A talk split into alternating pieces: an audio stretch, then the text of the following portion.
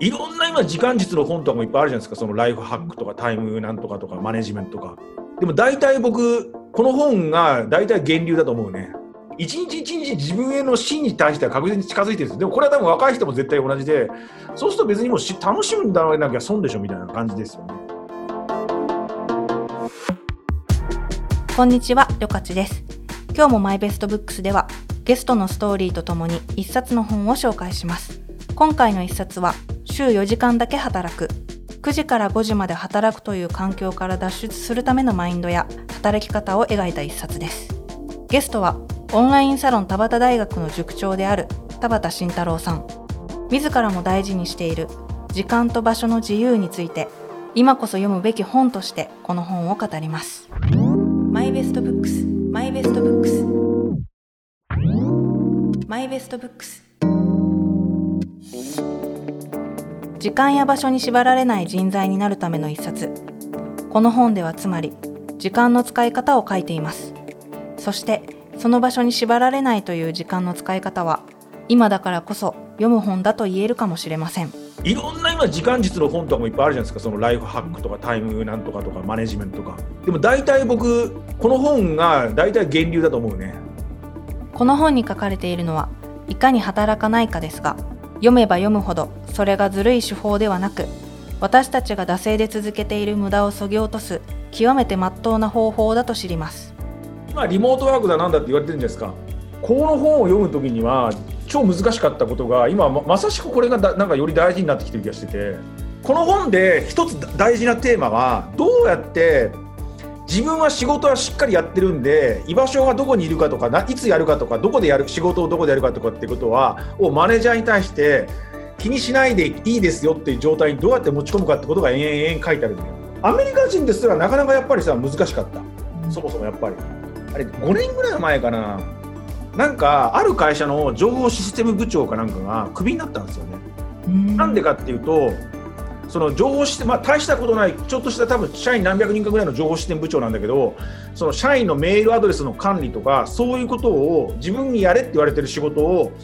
全部、インドかなんかの IT のアウトソース会社に全部転送してて、で、仕事はほとんどやんなくて、なんか会社でゲームばっかりずっとやってたのかな。でも、なんか副業やってたのかな。でも、仕事としては何の問題もなかったらしいんですよ。と、それがバレてクビになりましたと。でも俺もあれアメリカでもそうなのとか思って俺はさこの人めちゃくちゃ優秀な人じゃないですか。だって仕事問題なかったでしょと。もっと難しい仕事を振ったり大きな仕事を振って給料上げてやったらよかったのにって感じなんだけど。この本に書かれているのはいかに働かないかですが読めば読むほどそれがずるい手法ではなく私たちが惰性で続けている無駄をそぎ落とす極めて真っ当な方法だと知ります。まあ、これはね、まあ、4時間だけっていうのはその最小の労力で最大の効果が上がるためにはどうしたらいいんだっけっていうことを考えて考えて考え抜くみたいな。本を読む時間がないよ通勤時間に読めば？でも電車で本を開くのが面倒。それならオーディオブックね。オーディオブックなら本は不要。はい本は耳で読みます。1万点以上が月額750円で聞き放題。ヒマラヤ聞き放題今なら30日間無料。さらにこの本では私たちの無駄をそぎ落とす方法だけではなくいかに他の人たちと同じ時間軸で生きることが損かということも伝えています。労働時間を減らすっていうよりはその好きな時に好きなようにできるようなことが大事だみたいなで例えばこの本の中にも書いてあるんだけどこのティモシー・フィリスって面白くて例えばいろんなみんな夢があるじゃないですか。軽飛行機を操縦できるようになりたいとかなんか熱気球で山脈を横断したいとか。そういう夢ってぶっちゃけなんだろう。ほとんどの一般人のそういう思い描いてる夢って大体数千ドルかせいぜい数万ドル2300万ぐらいでほとんど叶うと。例えば日本でセスナの免許取ろうとすると700万ぐらいかかるんですよ。なんやかんや総額で。なんか練習時間とかフライトのレッスンなな必ず免許を取るために何時間乗らないといけないみたいな。一人で運転飛行機運転できるようになるには。これはまさしくこの考え方なんだけどそれは日本で週末にやるから高いのである。でフィリピンに行って短期集中でやると200万ぐらい取れるらしいんですよ。でところがしかしかもそのフィリピンで取ったライセンスの免許は国際なんとか航空協会の規定によって日本に持ってくると日本のライセンスに書き換えることができるんです。みたいなことばっかり結構書いてあったりもする。このティム・フェリスの面白いのは。無駄な時間をそぎ落とし時間と場所の制約から脱出して生産的かつ自由な日々を送る人たちのことをこの本ではニューリッチと呼びます。この本を読むとキャリアにおいての成功だけではなく人生における成功についても考えるきっかけになるでしょう。よくある言葉ですが幸せとは金を持っていることではないのです。要は週末のハイシーズンに旅行とか行くと典型高いみたいなやつで時間と場所が自由になることでお金の価値っていうのは伸び縮みして3倍ぐらいになると。で彼の言葉で言うとニューリッチって言ってるんだけどニューリッチっていうのはお金をたくさん持ってるかどうかじゃなくて時間と場所に縛られないライフスタイルを持てる人がニューリッチなんだだから年収1億円もで働いてようが本当にもうウィークでもめちゃくちゃ仕事が詰まってて休む時も全然余裕がなくてっていう人と多分年収1000万ぐらいからその年収1000万ぐらいとかしかもほとんど週4時間ぐらいのなんか自動化されたさチャリンチャリンチャリンチャリンなんかアフィリエイトとか情報商材とかで売るようなライフスタイルになったら年収1000万でそれでノマドで暮らせる人の方が本当にやりたいことを自由にやるっていう意味ではむしろ全然自由にできるかもしれないみたいな。だからグロスの見た目の年収だけが問題なんではないんだっていうことを要はお金ってお金稼ぐこと自体が意味なんじゃなくてそれでやりたいことをやるためだからそうだとしたら時間と場所を自由にしてそのロックを外すだけでやりたいことがもっと安くいくらでもできるんだよみたいなことをすごい言ってるみたいな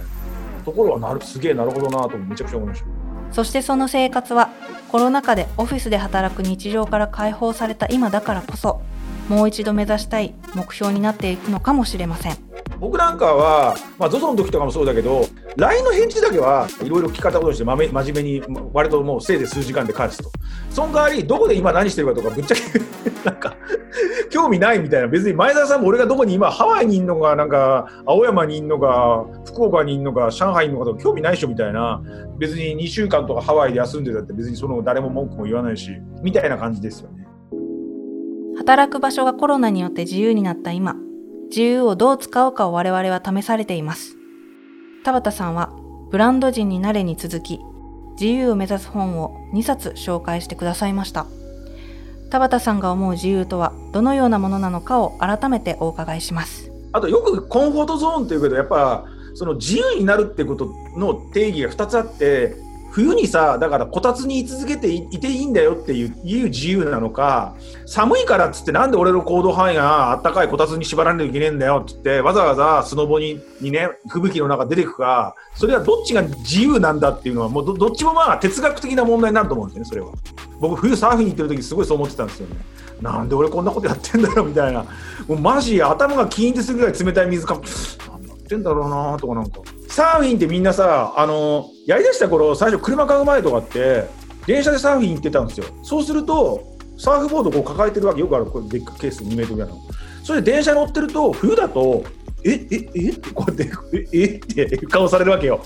みんなの一般の人のあれの中で夏にサーフボード抱えてるの分かるけど1月や2月にサーフボード抱えて電車乗ってるって何してんのお前っていうのを見るからにこうおおみたいなめめやりたくてやってんだからええやんみたいな。寒いからとかさ季節とか季節じゃ時期外れでちょっと関係ないじゃんみたいな。真冬でもアイス食いたきゃ食えばいいしみたいな。かき氷食いたきゃ食えばいいし。夏だってさ鍋焼きうどん食べたいから食べ食べればいいでしょみたいな。なんで俺が食べたいものそれは季節外れたとかお前決めつけられていけねえんだみたいな。なんか夏だっておでん食べたいから食べればいいじゃんみたいな。ねえ。コロナもそうだけどみんな、まあ、僕なんかだんだん本当もう45だからお大げさな言い方だけどなんかもう人生半分以上終わったなと思うみたいな感じで一日一日自分への死に対しては確実に近づいてるんですでもこれは多分若い人も絶対同じでそうすると別にもうし楽しむんだなきゃ損でしょみたいな。でこのねリモートワークになる時からさサラリーマンが仕事を辞めずに数ヶ月の長期旅行をするのは可能なのかとかどうやったらそういうことをできるだろうかみたいなことをずっと延々延々やってる人なんですよね。コロナがあってますますその自由広がってるからもうむしろまた今こそ読むべき本かもしれない。コロナで生活が大きく変わる今改めて自分の理想の生活とはどんなものだろう自分にとっての成功とはと考える人も多いのではないでしょうか。理想の生活を叶えるために必要なのはお金だけではありません。時間も大切な資産改めてこの本を読んで自分の人生の使い方を考えてみるのもいいかもしれません。今回はオンラインサロン田端大学の塾長である田畑慎太郎さんをお迎えして週4時間だけ働くをご紹介しました。マイベストブックスはヒマラヤで先行配信をしています。番組をぜひフォローして最新のエピソードを聞いてくださいね。お相手はりょかちでした。